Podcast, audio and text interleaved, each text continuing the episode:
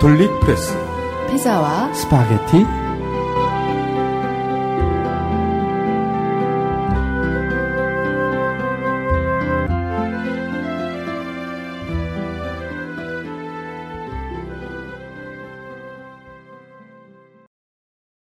안녕하세요. 김미경입니다. 안녕하세요. 김근수입니다. 아, 네, 선생님. 선생님, 휴가 다녀오셨죠? 네. 20년 만에 제가 살았던 독일로 다녀왔습니다. 아, 정말 감회가 새로우셨겠다. 그 정말 말할 수가 없습니다. 마치 영혼의 양식을 다시 되찾은 것 같고 제 마음을 달래준 힐링의 시간이 된 것 같습니다. 거기서 공부 되게 오래 하셨죠, 선생님? 8년 있었죠. 아, 20년 만에 갔는데 20년 만에 반 감격도 있지만 왜 그동안 오지 못했을까 하는 약간의 그 부끄러움, 음. 아쉬움도 이번에 또 느꼈습니다. 아이들하고 또 언니랑 같이 가셨잖아요. 같이 갔죠. 우리 아들, 딸, 아내 같이 갔습니다. 저는 호수. 네. 음, 그 아이한테 굉장히 많이 도움이 됐을 것 같아요. 지금 고등학교 2학년이잖아요. 네, 저희 딸 이야기를 이런 데서 해서 될지 모르겠지만 아주 좋아하고 정말 어, 여러 가지 긍정적인 면을 많이 이렇게 예, 관찰하는 걸 보고 좀 뿌듯함을 느꼈습니다. 선생님 얼굴을 지금 보니까요. 지금 파란색 옷을 입으셨는데, 네, 어, 되게 젊어지신 것 같아요. 그리고 감사합니다. 선생님, 약간 마르셨어요. 예, 그 독일의 태양에 뜨거운 태양에 많이 이렇게 얼굴이 검해졌고 뭐 선크림을 발라도 이렇게 태양이 강렬하더라고요.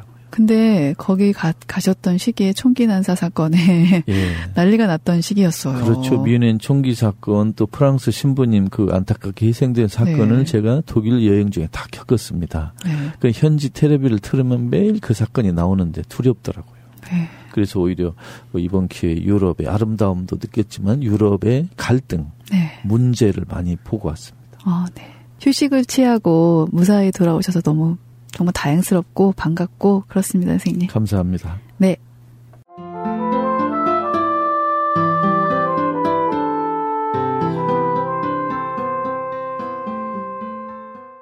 네, 지난 28일이었죠. 프란치스코 교황이 폴란드 첫 세례 1050주년 기념미사를 봉헌하시면서 하느님은 역사책의 한 부분으로 남기보다는 일상에서 우리와 가까이 함께하기 원한다 라고 말씀하셨습니다. 교황이 하느님께서는 갈릴레아 가나에서 처음으로 표징을 나타내셨는데 군중들 앞이나 정치적 사안이 아닌 작은 마을에서 소박한 기적을 일으키셨고 젊고 평범한 가족의 결혼식에 기쁨이 가져왔다고 설명하셨습니다. 하느님은 역사책 속이 아니라 사람들 가까이에 있다. 참 좋은 말씀이시네요.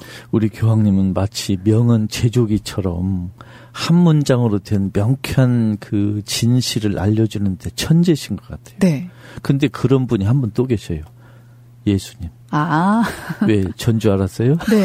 저는 지금 김군수 이러려다가 그렇게 말하면서 깜짝 아니 놀랐네. 우리 김용민 PD께서 뭐 예수 동생 근수라고는 하지만 네. 하여튼 우리 모두가 예수님의 자녀이고 형제 자매입니다. 그런데 하여튼 우리 교황님은 젊으셨을 때 문학 교사 출신답게 중요한 내용을 쉬운 단어로 짤막하게 요약하는데 아주 타고나셨어요. 그런데 네. 이것도 연습하면 됩니다. 제가 독일서 공부할 때 이런 말을 들었어요. 성 아우스티누스 말이나 글은 두 가지 원칙이다. 첫째, 정확하게. 두 번째, 아름답게. 음, 근데 저기는 저는 여기다 하나 더 붙이고 싶어요. 정확하게, 아름답게, 그리고 쉽게. 음. 쉽게. 네네. 예수님 말씀을 쉽게 하셨거든요. 맞아요. 근데 요새 우리 신학자 종교인들은 저를 포함해서 말을 너무 어렵게 하고 그들만의 전문 용어를 쓰고 네.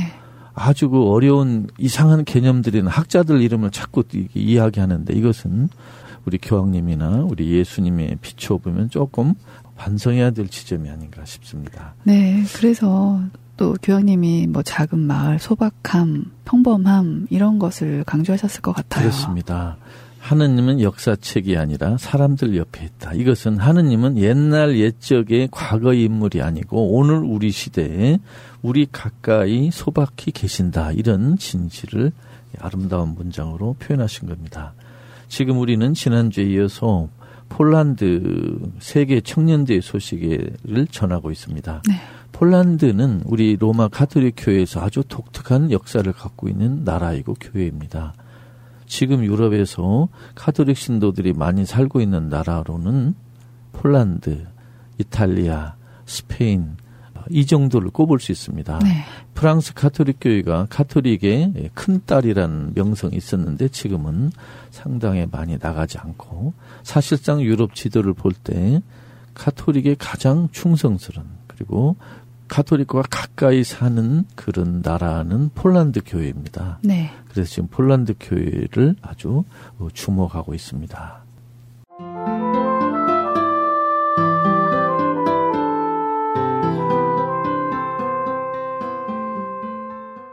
네. 타종교 소식 한번 전해볼까요? 네. 네. 하버드대 출신 미국인 스님으로 대중에게 잘 알려진 현각 스님이 계세요. 네.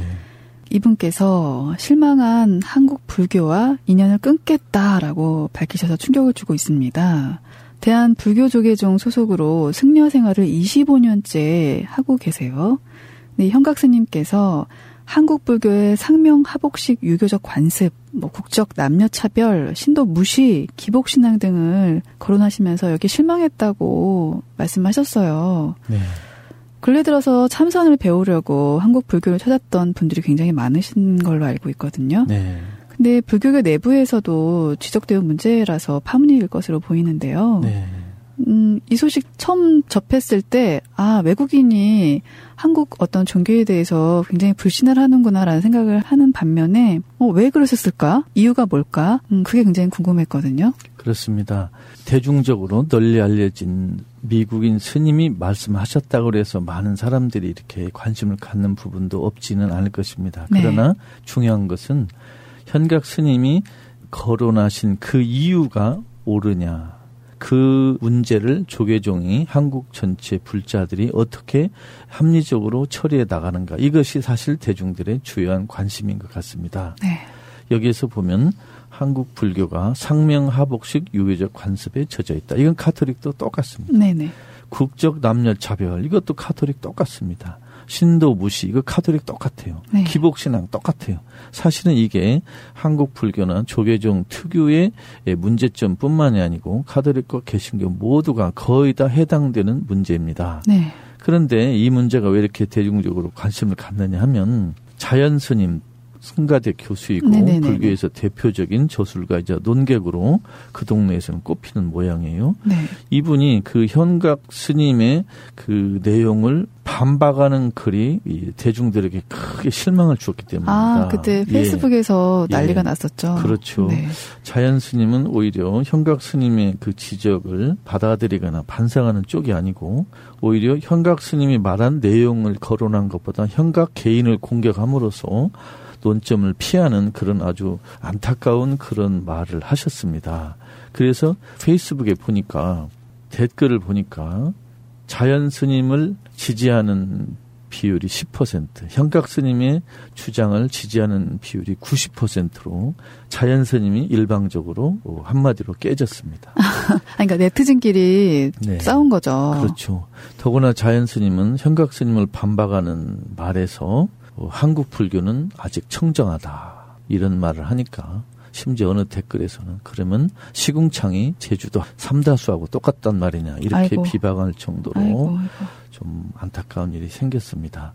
저는 이 사건을 보면서 현각 스님이 아니더라도 또 그 이전에 이미 지적된 누구나 알고 있고 많은 사람이 알고 있는 똑같은 문제를 조계종에서 어떻게 합리적으로 처리해 나가는가 조계종에 알만한 학자들, 논객들, 생각하는 많은 그 지식인 불자들, 또 순박한 제가 불자들이 이 문제를 어떻게 생각하고 처리해 가는가를 더 유심히 보고 있습니다. 네. 그래서 최근에 제가 몇 분하고 불교계 인사들하고 사적인 자리에서 이야기를 주고받았는데 한마디로 슬펐습니다. 왜죠? 불교 밖에서 불교를 보는 눈과 불교 안에 있는 그들의 생각이 너무 다르기 때문에 그렇습니다.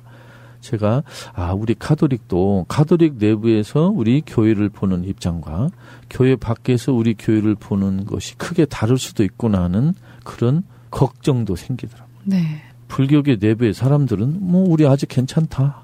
이 정도면 어떠냐 이런 아주 당당한 태도를 보이는 거에 제가 충격을 받았습니다. 현각 스님은 음, 여러 가지 문제를 앞서서 지적하셨지만 네.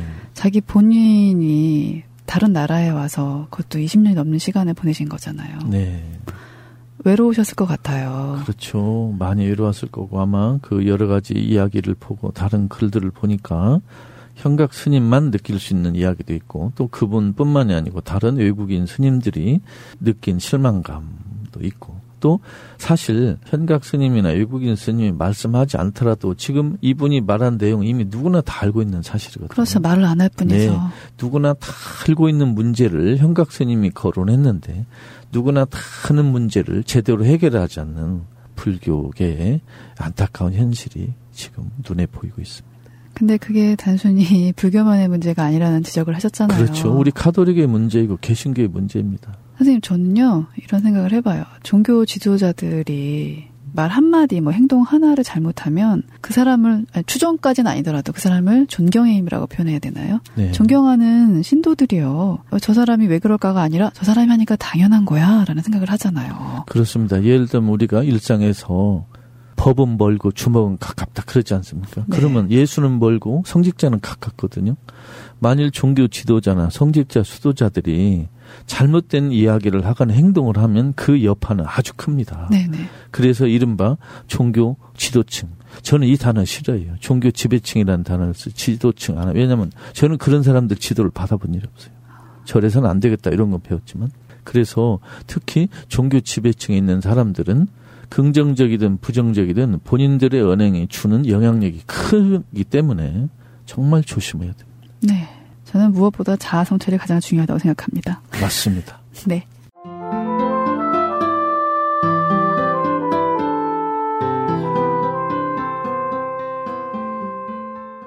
성주 지역 이야기를 한번 해볼게요. 네. 음, 소중한 미사가 열렸었어요. 그러니까 사드 배치 반대 생명 평화 미사가 봉헌됐거든요. 네.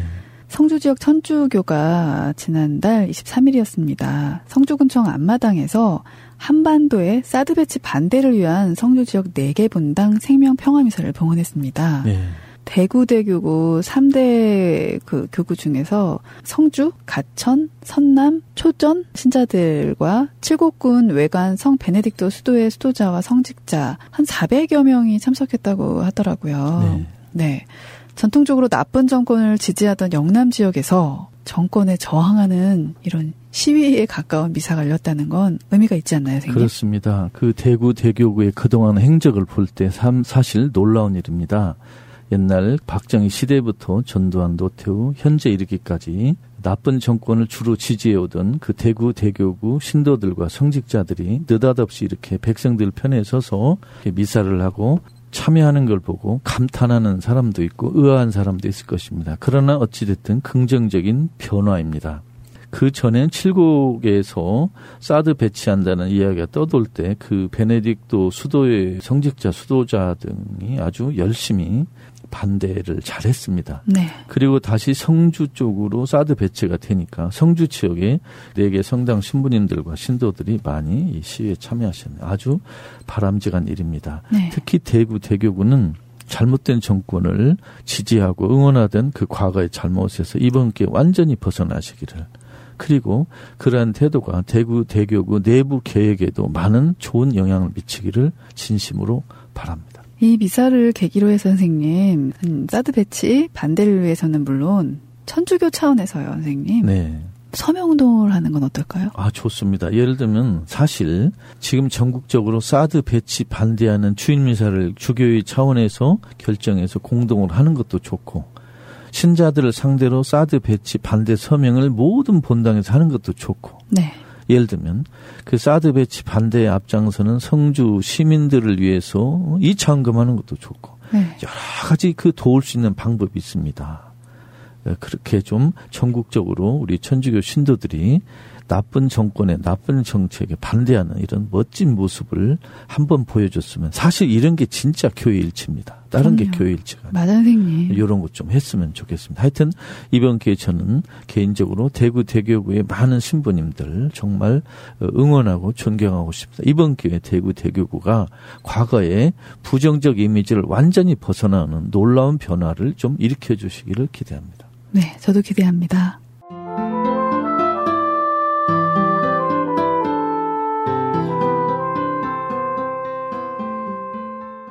서울대교구 소속 은퇴사제 여형구 신부님이죠. 네. 새누리당 신임 윤리위원장에 내정되었다라는 소식이에요. 네. 새누리당이 7월 13일이었습니다. 여형구 신부를 중앙윤리위원장으로 선임했다고 발표해서 난리가 났었습니다. 그렇죠. 네네. 아, 전 말이 말문이 막혀요, 선생님. 너무 화가 나서요. 이 사건은 이제 한 한 달쯤 지나갔고 다행히 여형구 신부가 그 사퇴해서 이렇게 잘 마무리가 됐지만 이 사건 자체는 한국 교회사 역사책에 실릴 부끄러운 일입니다. 그래서 시간이 좀 지났지만 반드시 언급을 해야 되겠다. 그래서 오늘 시간에 말씀드리고 있습니다. 네. 저는 그 제가 어, 운영하는 카톨릭 프레스라는 인터넷 종교 언론 칼럼에서 제목을 이렇게 썼습니다. 여형구 신부는 사퇴하고 염수정 추기경은 사과해라. 왜냐하면 염수정 추기경의 양해나 동의, 허락 없이 여형구 신부가 새누리당 윤리위원장을 수락했을 리가 없습니다. 네네. 우리 카톨릭 조직이 그렇게 되지도 않고 또 더구나 서울대교구 총대리를 맡고 있는 지금 손희송 보좌 주교의 그 역할이 없다고 믿을 사람은 아무도 없습니다. 그래서 이 사람들 전부 반성하고 사과해야 됩니다. 선생님이 늘 말씀하시잖아요. 그렇죠. 새누리당은 악마의 세력이다. 그렇죠. 네. 저 이 소식을 한 달 전이지만 지금 다시 저희가 지금 각인이 되는데 네. 그때 너무 화가 나갖고 가톨릭 신자에게 너무 창피했어요. 그때 다행히 천주교 정의견 전국 사제단에서도 그 성명을 발표해서 이 새누리당 윤리위원장으로 내정된 사실이 잘못됐다는 걸 분명히 밝혔습니다. 네네. 그런데 그 당시 카톨릭 언론의 태도가 참 못마땅했습니다. 음. 평화신문이나 카톨릭 신문 심지어 비판적인 논조를 유지한다고 그렇게 알려진 카톨릭 뉴스 지금 여기에서조차도 마치 중립적으로 제3자가 넌지시 보는 식으로 그냥 내정 소식을 알리는 뉴스 보도 차원이었습니다. 그러나 저희 가톨릭 프레스만 유일하게 입장을 분명히 해서 여형구 신부는 사퇴하라. 염수정 추기경은 사과하라고 분명히 밝혔습니다. 음. 종교 언론이 너무나 중요합니다. 네. 제대로 말을 하지 않으면 그냥 지나갔을 거 아닙니까? 그렇기 때문에 저희 가톨릭 프레스 피자와 스파게티에서 김근수라는 선생님의 말씀 하나하나는 피가 되고 살이 된다고 저는 생각을 합니다. 제가 사실 제 그 이런 말과 글 때문에 많은 비판도 받고 그 미움도 받는 거 모르지 않습니다. 그러나 저는 제 말이 틀렸다면 고칠 용의가 언제든 있습니다. 그러나 이번에 그 여영구 신부 사건은 정말로 나쁜 일입니다. 이 일이 교회법에 어긋나느냐 아니냐 크게 중요한 게 아니고 국민들이 우리 가톨릭 신도들이 한국 천주교를 서울 대교구를 어떻게 볼까 이것이 사건의 핵심입니다. 어떻게 잘못된 정권을 천주교에 도와줍니까? 네. 말이 안 되죠. 저는 이 사건을 보면 1980년 전두환 정권 때 대구 대교구 소속 전달 출 신부 이종웅 신부 이 두 신부가 그 당시 전두환이 만들어 놓은 국가보위 국보위에 참여한 부끄러운 일이 그 떠올랐습니다. 네네네.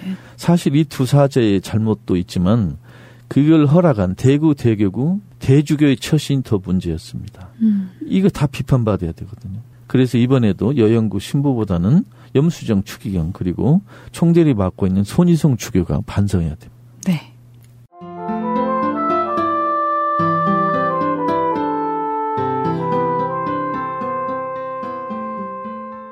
김미경의 궁금한 이야기. 오늘은 정치 이야기를 조금 해볼까 하는데요, 선생님. 네. 각 시도별 사제들이 어떤 지역별로 국가의 문제의식이나 지금 뭐 우리나라에서 이슈가 되고 있는 사드베티 문제나 이런 문제들 있잖아요. 이런 네. 현안들을 바라보는 그 시각이 중립적인다고 보시나요? 사실 교회가 정치 문제 태도를 밝힐 때 모든 종류의 평범한 다양한 종류의 그 안건의 입장을 밝히는 난감합니다. 너무 많으니까. 네네. 그러나 많은 국민에게 큰 영향을 미치는 중대한 정치 행위에 대해서는 교회가 입장을 밝혀야 됩니다. 그런데 예를 들면 어느 정부가 좋은 정책을 하면 찬성하면 되거나 말을 안 하면 됩니다. 말을 안 하는 건 찬성하는 거니까. 그렇죠. 근데 만일 어느 정권이 나쁜 정책을 펼친다 그러면 침묵에서도 안 되고 반드시 비판하고 저항해야 됩니다. 그래서 예를 들면 사드 배치 같은 건 명백한 잘못이니까 이것은 모든 주교, 모든 교구에서 반드시 비판하고 반대하고 저항하는 것이 옳다고 생각합니다. 그런데 아무 말이 없는 서울 대교구, 침묵으로 일관하고 있는 우리 염수정, 추기경, 이건 잘못하고 있는 거죠. 근데 사제분들이 100% 반정부적인 그런 태도를 보이지 않고 있는 그런 상황들을 저희는 알잖아요. 그렇죠. 지금 일단 반대하는 사제들이 뉴스에 나오고 우리의 주목을 받기 때문에 그분들이 대다수인 것 같지만 사실은 계속 소수입니다. 네네. 그래서 침묵하는 많은 사제들이 좀 각성해야 됩니다. 골프장만 가지 말고. 깨어 있어라. 예. 저는 개인적으로 욕먹을 각오하고 이런 말 하고 싶습니다.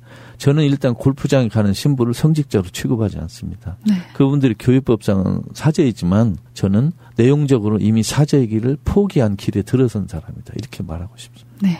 사제분들이 정치에 어떤 뭐 쓴소리도 하고 단소리도 낼 수 있지만 네. 저는 쓴소리에 좀 가까웠으면 좋겠고요. 네.